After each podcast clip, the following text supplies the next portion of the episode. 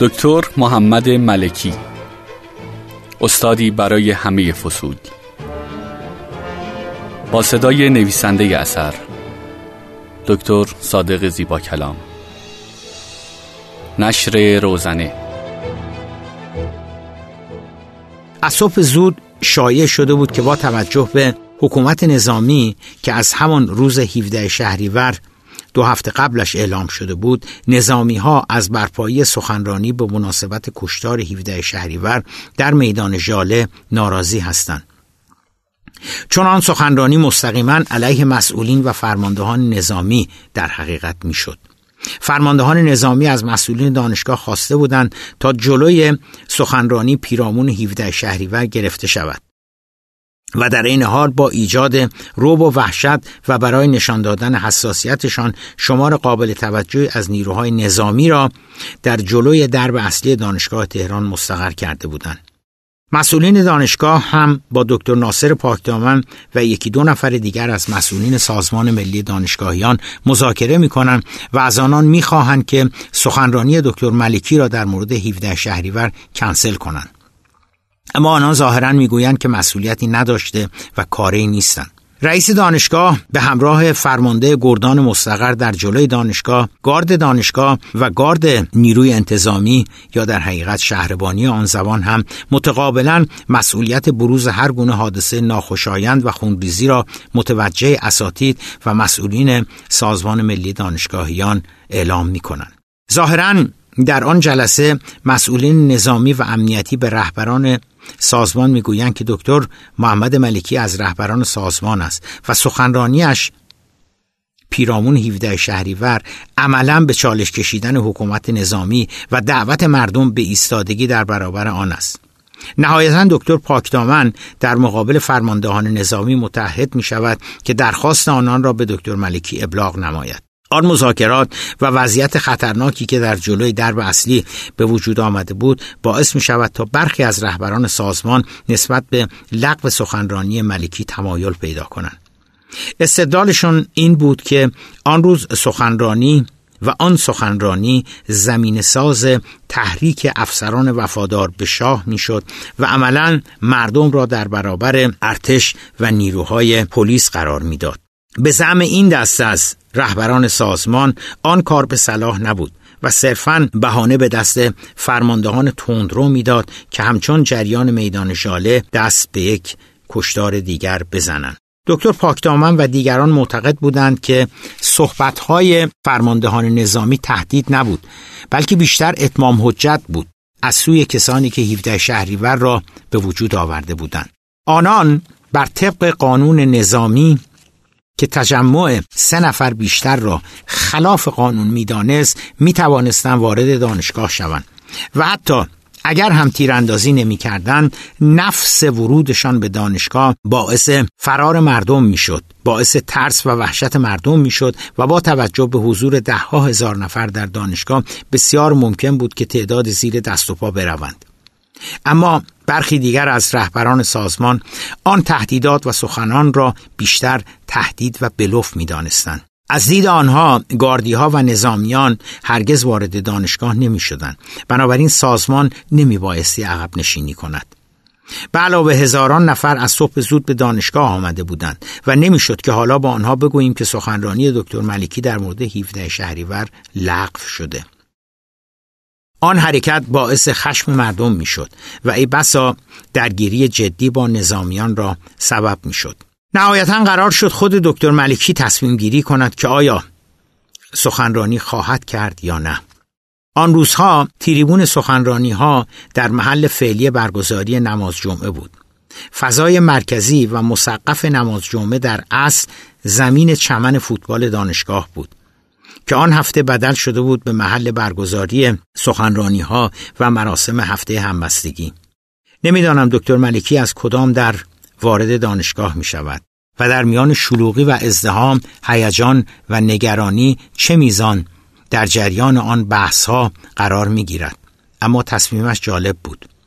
او برای اینکه مشکلی برای سازمان پیش نیاید تصمیم می‌گیرد که از تریبون سازمان و جایی که سخنرانان و میهمانان رسمی هفته همبستگی سخنرانی می‌کردند سخنرانی نکند.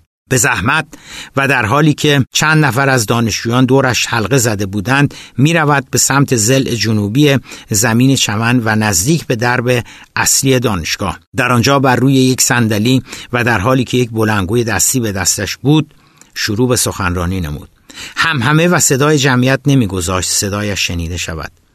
اطرافیانش از مردم می‌خواستند که بنشینند ولی خیلی ها که نزدیک به او بودند همچنان ایستاده بودند و بسیاری هم نشستند. حرفهایش را بریده بریده میشنیدم. از نظامیان می‌خواست که به مردم شلیک نکنند. با آنها می‌گفت اگر هم به شما دستور دادن هوایی شلیک کنید. این ملت این مردم خواهران و برادران شما هستند. و حرفهایی از این دست می‌زد. معده از فرط استراب داشت به هم می‌خورد.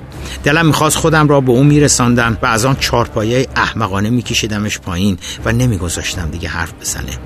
فاصله میان او و سربازان گارد که یک نیم دایره کامل جلوی درب اصلی دانشگاه زده بودند به 100 متر هم نمی رسید اما ملکی ولکن نبود. خطاب به نظامیان گفت شما حقوق بگیر این ملت هستید. سوگند وفاداری شما بایستی به این مردم باشد. نه به گماشتگان آمریکا و انگلیس. آنقدر مطمئن بودم که ملکی را با گفتن آن جملات میبندم به گلوله که برای یک لحظه فکر کردم صدای گلوله را شنیدم. درست شنیده بودم. مردم شروع کردن به برخواستن و به طرف داخل دانشگاه دویدن. در یک لحظه دیدم ملکی و آن کرسی مسخرهش سرنگون شدن. خیلی ها فریاد می زدن فرار نکنید هواییه هواییه. اما همه متفرق شده بودند و هر کس به سمتی میدوید. فشار جمعیت همچون موج دریا مرا با خود به سمت دانشکده حقوق می برد فکر کردم ملکه اگر تیر هم نخورده باشد زیر دست و پا خفه شده و له شده. نزدیکی های دانشکده حقوق جمعیت ایستاد. چون بر اثر ازدهام دیگر نمی‌شد جلوتر رفت. جمعیت ایستاده بود و فشار نمی آورد صدای تیراندازی هم قطع شده بود. ظاهرا نیروهای نظامی برای برهم زدن سخنرانی ملکی یک ردیف تیر هوایی شلیک می‌کنن بدون آنکه کسی زخمی شود. حالا جمعیت آرامتر شده بود. شنیدم ملکی سالم است و او را از دانشگاه خارج کردند. نزدیکی های ظهر فضا کاملا آرام شده بود. درب اصلی دانشگاه را بسته بودند اما نظامیان همچنان جلوی دانشگاه حضور داشتند. سازمان مجددا تیریبونش را از سر گرفته بود. و این بار نوبت شفیه کتکنی بود که داشت شعر معروف ای مرغهای طوفان و بخوان به نام گل سرخ در سهاری شب بخوان و عاشقانه بخوانش را می‌خواند. بعد هم در اعلام برنامه نوبت سعید سلطانپور بود تا شعری بخواند. از همه جالبتر آن بود که به واسطه اذان ظهر و خواندن نماز در مسجد دانشگاه برگزار کنندگان برنامه همبستگی اعلام کردند که ادامه برنامه موقتا تا بعد از نماز تعطیل می شود. پشت صحنه همه بحث ها در مورد ملکی بود.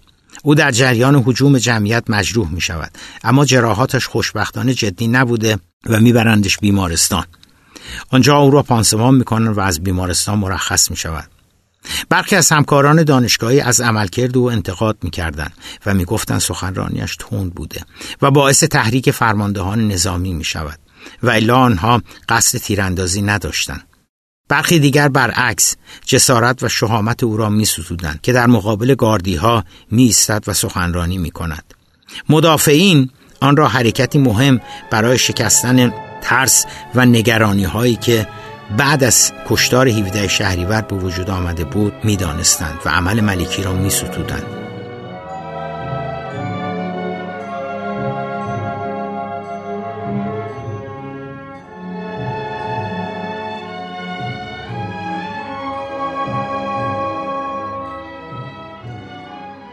ملکی را دیگر ندیدم. تا حدود دو سه ماه بعدش در آذر 57 هر از گاهی می شنیدم که در مراسم گرد همایی و یا در شهرستان ها سخنرانی کرده.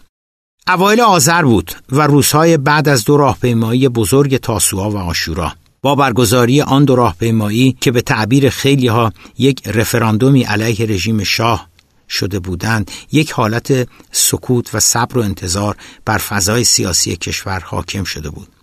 بعد از استعفای دولت مهندس جعفر شریف امامی در نیمه دوم آبان ماه و تشکیل کابینه یا دولت نظامی به نخست وزیری ارتش بود غلامرضا اصحاری در اوایل آذر ماه هیچ کس به درستی نمی‌دانست که چه آینده‌ای در پیش روست. از جمله نخستین اقدامات ارتش بود اصحاری بستن دانشگاه ها بود. بستن دانشگاه ها از جمله دانشگاه تهران ضربه فلج کننده ای به نهزت بود هر روز در دانشگاه تهران سخنرانی های زیادی صورت می گرفت. به علاوه آخرین اخبار و اطلاعات از مبارزات و تحولات مربوط به نهزت در سایر مناطق کشور اعلامیه ها و بیانیه های افراد سرشناس امام روحانیت مبارز گروه ها و سازمان های دیگر برنامه های سخنرانی ها و تجمعات راهپیمایی ها و هر چیز دیگری که در ارتباط با نهزت و برنامه مبارزات می بودند از طریق دانشگاه تهران و سایر دانشگاه ها پخش می شد. بنابراین برای فعالین سیاسی بسته شدن دانشگاه های کشور ضربه بدی به حساب می آمد.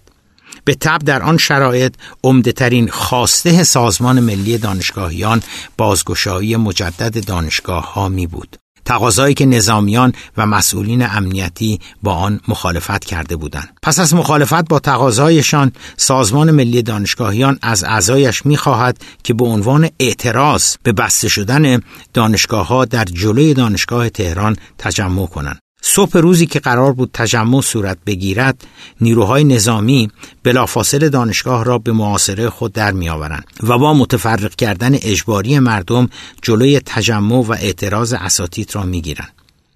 دکتر ملکی در خیابانی که امروز با آن 16 آذر می‌گوییم و در مجاورت نرده های دانشگاه سعی می کند تا سخنرانی کند. اما نیروهای امنیتی مانع می شوند. در همین اسنا ملکی دکتر عبدالله شیبانی رئیس دانشگاه را که پیرمردی نزدیک به 80 ساله بوده می بیند و به طرفش می رود. از پشت میله های دانشگاه از او می خواهد که دستور دهد دانشگاه را باز کنند و به مردم بپیوندد.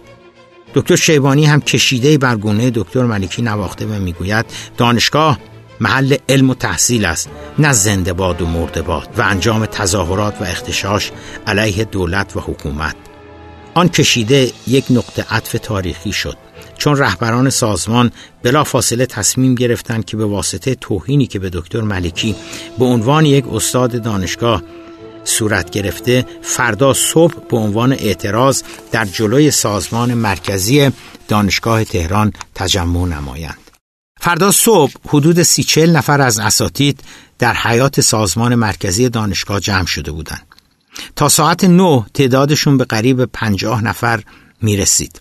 نیروهای نظامی و امنیتی هم پشت میله های سازمان مرکزی در خیابان انقلاب و 16 آذر جمع شده بودند اما به داخل محوت سازمان مرکزی نمی آمدن.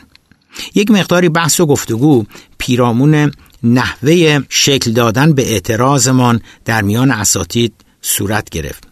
صحبت ها عمدتا از جانب معمرین و رهبران سازمان ملی دانشگاهیان می بود. ادهی می گفتن که چند نفر به نمایندگی از جانب اساتید معترض بروند به دفتر رئیس دانشگاه و خواهان عذرخواهی رئیس دانشگاه شوند. ادهی دیگر معتقد بودند که در این صورت آن عده به عنوان رهبر و تحریک کننده شناخته خواهند شد و ممکن است دستگیر شوند. و پیشنهاد می‌کردند که همگی برویم به دفتر رئیس دانشگاه. نظر سوم این بود که اساسا ما چرا برویم طبقه پنجم و به دفتر رئیس دانشگاه از او بخواهیم که ایشان بیایند به میان اساتید. خود ملکی اما ساکت ایستاده بود. در یک لحظه خودم را به او رساندم و سلام کردم. مطمئن نبودم اساسا مرا به یاد می آورد یا نه. با سر به من جواب داد. مطمئن شدم مرا نشناخته و یادش نمی آید که حدود یک سال پیش او را به آزمایشگاه هم در دانشکده فنی برده بودم. دکتر ناصر پاکدامن آمد نزد ملکی و از او پرسید که نظرش چیست. او هم گفت نظری ندارد اما به جای اصرار بر عذرخواهی بهتر است اصرار بر باز شدن دانشگاه داشته باشیم. پاکدامن و یکی دو نفر دیگر هم جواب دادند که باز شدن دانشگاه که دست رئیس دانشگاه نیست و این تصمیمی است که از بالا گرفته شده. حدود ساعت نه و نیم ده شمار اساتید نزدیک به 60 نفر رسیده بود. در ضمن مردم هم به تدریج پشت درب سازمان مرکزی دانشگاه در پیاده رو جمع شده بودند. نیروهای نظامی اجازه نمی‌دادند که مردم جلوتر بیایند و بیایند جلوی درب اصلی سازمان مرکزی بیستند و در نتیجه مردم در پیادهروی زل جنوبی خیابان انقلاب در مقابل دانشگاه جمع شده بودند. سرانجام ملکی خودش راه حل ارائه داد. گفت سیلی به صورت من مهم نیست. برویم بالا و از رئیس دانشگاه بخواهیم دانشگاه را باز کند و آنقدر آنجا میمانیم تا دانشگاه را باز کنند. نکته جالب این بود که بعد از گفتن آن جملات که با احساسات بیان می‌شد نایستاد و بلافاصله برگشت رفت به طرف ساختمان سازمان مرکزی. اساتید با کف زدن سخنان ملکی را تایید کردند. برخی به دنبال ملکی از پله بالا رفتم و برخی هم جلوی آسانسور برای رفتن به طبقه پنجم که دفتر رئیس دانشگاه تهران در آن قرار داشت به انتظار ایستادند. در طبقه پنجم و در مقابل دفتر رئیس دانشگاه همگیمان به تدریج جمع می شدیم. رئیس دفتر ایشان عذرخواهی کردند و گفتند که آقای دکتر شیبانی نیستند. دکتر ملیکی هم بلافاصله پاسخ داد که ما اینجا میمانیم تا ایشان تشریف بیاورند. حدود نیم ساعتی از تجمع ما در طبقه پنجم نگذشته بود که یک سرهنگ با لباس خاکی به همراه دو نفر دیگر با لباس شخصی آمدند بالا و خیلی محترمانه خواهان متفرق شدن اساتید شدند. دکتر پاکدامن گفت ما برای اعتراض به رئیس دانشگاه آمده ایم. سرهنگ هم پاسخ داد که به هر حال تجمع شما غیرقانونی است پاکدامن گفت یعنی بنده اگر بخواهم رئیس دانشگاه هم را ببینم کار خلاف قانون انجام داده ام یکی از لباس شخصی ها پاسخ داد عمل شما تحریک آمیز است و تا همین الان هم باعث تجمع مردم در جلوی سازمان مرکزی دانشگاه شده. رئیس دانشگاه هم که نیست. شما تشریف ببرید با قرار قبلی به دیدن ایشان بیایید. به علاوه این چه دیداری است که 50 60 نفر اساتید یک جا و با هم می‌خواهید به دیدن رئیس دانشگاهتان بروید؟ بهتر از آقایان نمایندگانی را انتخاب کنند و هر خواسته ای دارند از طریق نمایندگانشان به استحضار ریاست محترم دانشگاه برسانند. سرهنگ با لباس خاکی در ادامه سخنان معمور لباس شخصی گفت ما دستور داریم با هر نوع تجمع که مخل نظم و امنیت عمومی یا تحریک آمیز باشد برخورد نماییم و اگر لازم باشد عوامل تحت امر من آقایان را به بیرون هدایت خواهند کرد. دکتر ملکی که تا آن موقع ساکت بود برخاست و ضمن قطع سخنان سرهنگ گفت اینجا محل کار ماست. اینجا که خیابان و میدان ژاله نیست که به حکم حکومت نظامی ما را متفرق کنید. اینجا داخل دانشگاه هست. ما هم همگی اساتید دانشگاه تهران هستیم. تجمع مردم هم به ما ربطی ندارد. مگه ما آنها را دعوت کردیم که تجمع کنند؟ معموریت عوامل فرماندار نظامی در خیابانها و اماکن عمومی است نه در طبقه پنجم دانشگاه تهران. اصلا حضور خود شما در اینجا خلاف قانون است. سخنان ملکی را همون لباس شخصی که قبلا صحبت کرده بود قطع کرد و این بار تهدیدآمیز و با خشم گفت مأموریت فرماندار نظامی و حکومت نظامی برقراری نظم و امنیت در داخل حوزه استفازیش است و تشخیص زمان و مکان هم بر عهده فرماندهان و عوامل فرمانداری نظامی و مسئولیت امنیتی کشور است نه جنابالی و همکارانتان شما و همکارانتان دیروز هم دست به تجمعات تحریک‌آمیز زدید و امروز هم دارید همان کارها را به شکل دیگری ادامه می دهید. کار ما در ابتدا جلوگیری از اختشاش نافرمانی و شورش است. یعنی دقیقا همان کارهایی که شما و همکارانتان در صدد انجام آن هستید. ما قبل از آن که مجبور شویم تجمعات غیرقانونی را متفرق نماییم سعی می کنیم جلوی تشکیل آن را در ابتدا بگیریم. بنده خودم فارغ و تحصیل دانشکده حقوق همین دانشگاه هستم و خواهش می‌کنم خیلی قانون را به رخ من نکشید. تجمع و اقدامات تحریک آمیز شما از ساعات اولیه اداری صبح امروز باعث تحریک مردم شده و همکنون چندین هزار نفر در پیادهروی جلوی دانشگاه تجمع کردند. در فاصله صحبتهای آن لباس شخصی که آشکارا از سرهنگ و فرد دوم لباس شخصی بالاتر می بود دو نظامی دیگر هم رسیدند. یکی لباس نیروی انتظامی یا شهربانی و دیگری هم لباس نظامی بسیار شیک و آراسته‌ای به تن داشت. سرهنگی که قبلا آمده بود بلافاصله با دیدن نظامی آراسته سلام نظامی داد و خبردار ایستاد. نظامی جدید الورود که یک چوب دست تعلیمی هم در دست داشت و ظاهرا از فرماندهان ارشد ارتش بود خیلی آمرانه به سخن درآمد و گفت ما فرصت زیادی نداریم. یا آقایان همین از متفرق می شوند یا من دستور خواهم داد که عوامل تحت امرم شما را به بیرون هدایت نمایند. ما به اندازه کافی که ملکی سخنانش قطع کرد و گفت تیمسار شما وظیفه خودتان را انجام دهید. ما هم حسب دینی که به مردم و دانشجویهایمان داریم وظیفه خودمان را انجام می‌دهیم. اینجا دانشگاه هست اینجا خانه ما هست اینجا محل کار ما هست. ما برای مذاکره درباره برخ خواسته ها و امور سنفی و شغلیمان آمده ایم تا رئیسمان را ببینیم. و جنابالی دارید ما را تهدید می‌کنید که چنین چنان خواهیم کرد. بعد هم بلا فاصله ادامه داد که تیم ما از اینجا بیرون نخواهیم رفت تا رئیسمان را ملاقات کنیم.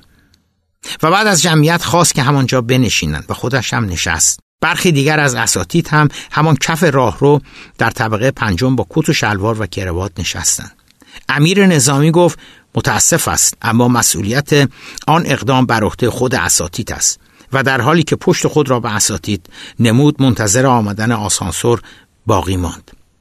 با رفتن آنان ملکی خواهان سلوات شد و اساتید هم سلواتی فرستادند. ملکی برخواست و گفت خواهران برادران اینجا متحسن می‌شویم و آنقدر میمانیم تا رئیس دانشگاه دستور دهد درپای دانشگاه باز شوند. اساتید با کف زدن سخنان او را تایید کردند. حالا تعداد اساتید اهم از نشسته و ایستاده بیشتر شده و به حدود 70 80 نفر می رسید. لحظاتی بعد ملکی پاکدامن دکتر نظام سباقیان و یکی دو استاد دیگر که من آنها را نمی شناختم به انتهای کاریدور رفتن معلوم بود دارن در مورد پیشنهاد ملکی صحبت و مذاکره می کنن. تحسن معروف اساتید دانشگاه بدون آنکه خود بدانیم یا برای آن برنامه ریزی کرده باشیم عملا شروع شده بود. آنچه مسلم بود همه چیز فلبداهه اتفاق افتاده بود. نه دکتر ملکی و نه هیچ یک از دیگر رهبران سازمان ملی دانشگاهیان در ابتدا حدس نزده بودند که مسیر حوادث به کدام سمت ممکن است پیش برود. شاید اگر رئیس دانشگاه در دفترش حاضر می بود و جمعی از اساتید را میپذیرفت و بعد هم قول می‌داد که در مورد باز شدن دانشگاه خیلی جدی با مقامات دولت نظامی ارتش و اساری وارد مذاکره خواهد شد همه چیز فیصله میافت اما اینگونه نشد. در حدود نیم ساعتی بعد ملکی و دیگران به میان اساتید بازگشتند. ملکی سخنان کوتاه ایراد کرد و توضیح داد که سازمان ملی دانشگاهیان دانشگاه تهران از این ساعت رسما اعلام یک تحسن اعتراضی و آرام را در طبقه پنجم دانشگاه تهران نموده و خواسته اصلیش هم باز شدن مجدد دانشگاه است. بنابراین از این لحظه ما اینجا خواهیم ماند تا رئیس دانشگاه دستور بازگشایی دانشگاه را صادر نماید.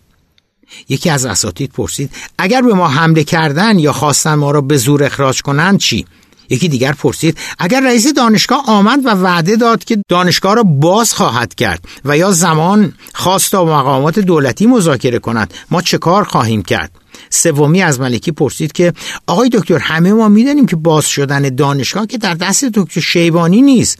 دولت نظامی ارتش بود اساری هم گفته که تا اوضاع مملکت عادی نشود دانشگاه ها و مؤسسات آموزش عالی را باز نخواهد کرد.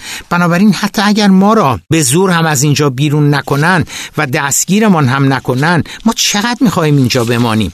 چهارمی پرسید اگر رئیس دانشگاه اصلا دیگر نیاید به محل کارش و استفاده هر تکلیف آن چه می شود استاد دیگری که ظاهرا حقوقدان بود با کلماتی شمرده و پرسلابت و با لحنی معدب اما در عین حال آمرانه به دکتر ملیکی گفت اجتماع ما بعد از ساعت اداری دانشگاه نوعی اشغال غیرقانونی است.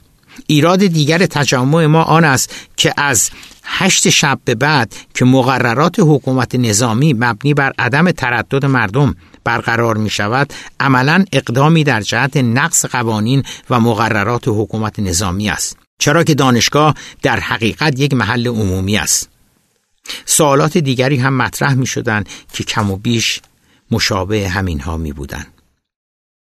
محتوای پرسش ها و نظرات نشان می‌داد که اساتید یا دستکم برخی از آنان نگرانی هایی پیدا می کردند یا به تدریج شروع به دلهوره و نگرانی کرده بودند. همه اینها باز نشان می‌داد که تحسن فلبداهه اتفاق افتاده بود.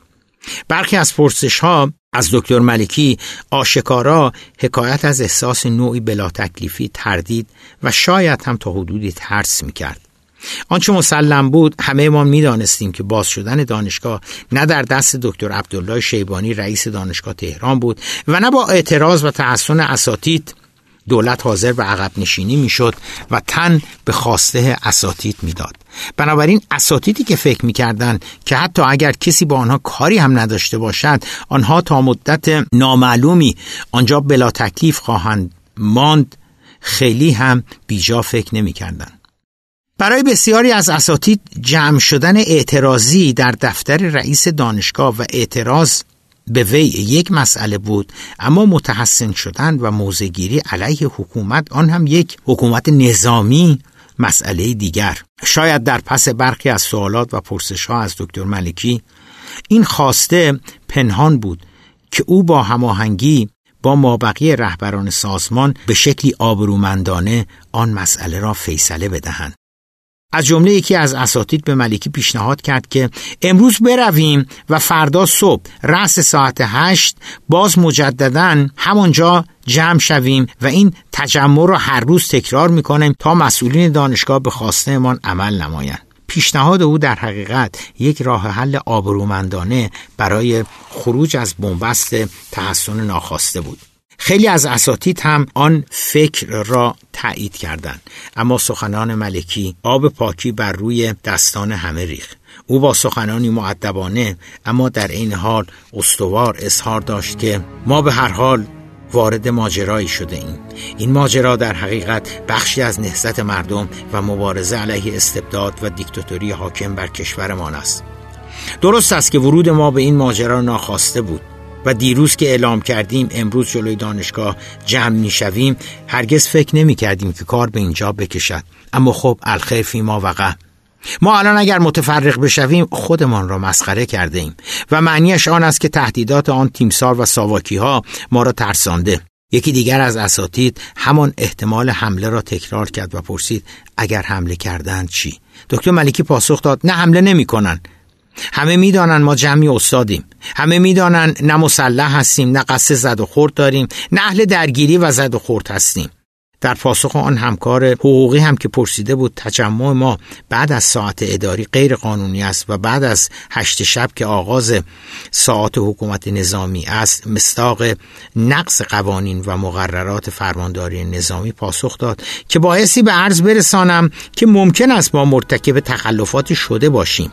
اما رژیمی که مردم بی سلاح و بیدفاع را در میدان ژاله آنجوری به رگبار میبندد بایستی خجالت بکشد که بخواهد به ما بگوید شما به دلیل تجمع در دانشگاه تهران بعد از ساعت اداری یا حضور در دانشگاه تهران بعد از ساعت هشت شب مرتکب خلاف و عمل غیرقانونی شده اید. یکی دیگر از اساتید مجددا مسئله رفتن و بازگشت مجدد را مطرح کرد. پرسید که بهتر نیست ما بعد از ساعت چهار برویم و مجددا فردا صبح بازگردیم. این بار دکتر ناصر پاکدامن به کمک دکتر ملکی شتاف و گفت که حضور ما در تحسن داوطلبانه است. اما وقتی که تصمیم گرفتیم که می‌خواهیم بمانیم دیگر نمی‌توانیم برویم و برگردیم. تحسن مثل روزه سیاسی یا اعتصاب غذا یک فعل ممتد است. حالا اگر کسی نمی‌تواند بماند اصراری نیست. و بعد با صدایی که آشکارا هیجان زده بود گفت صدها تن از مردم جلوی سازمان مرکزی جمع شدند تا حرکت اساتید دانشگاه را ببینند. نمی شود که همش دانشجویان و مردم عادی هزینه مبارزه را بپردازند. این دانشجویان که این چنین مورد ضرب و شد و قلق و غم قرار گرفتند فرزندان ما هستند. سخنان پاکدامن آن فضای تردید و برویم و فردا بازگردیم را برهم زد. دیگر کسی در مخالفت با نفس متحسن شدن مطلبی نگفت. اما برخی از اساتید گفتند که چون بنا نداشتند بمانند می‌روند و برخی کارهایی که لازم است انجام می‌دهند و مجددا باز میگردند. ملکی هم پاسخ داد که مشکلی نیست. حتی آقایان می‌توانند از فردا صبح به جمع ما بپیوندند فقط ممکن است که نظامیان سازمان مرکزی را محاصره کرده و دیگر اجازه ندهند که افراد جدید به جمع متحسنین بپیوندند. بنابراین هر کس که برود ممکن است که دیگر نتواند برگردد. نهایتا شماری از اساتید رفتند که مجددا بازگردند. ضمن آنکه تعداد دیگری هم پس از اطلاع از تحسن به متحسنین پیوستند.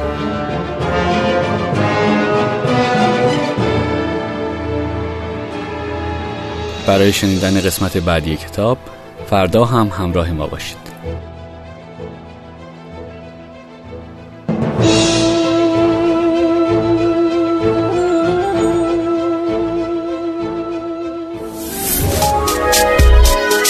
شنوتو سرویس اشتراک گذاری فایل های صوتی www.shenoto.com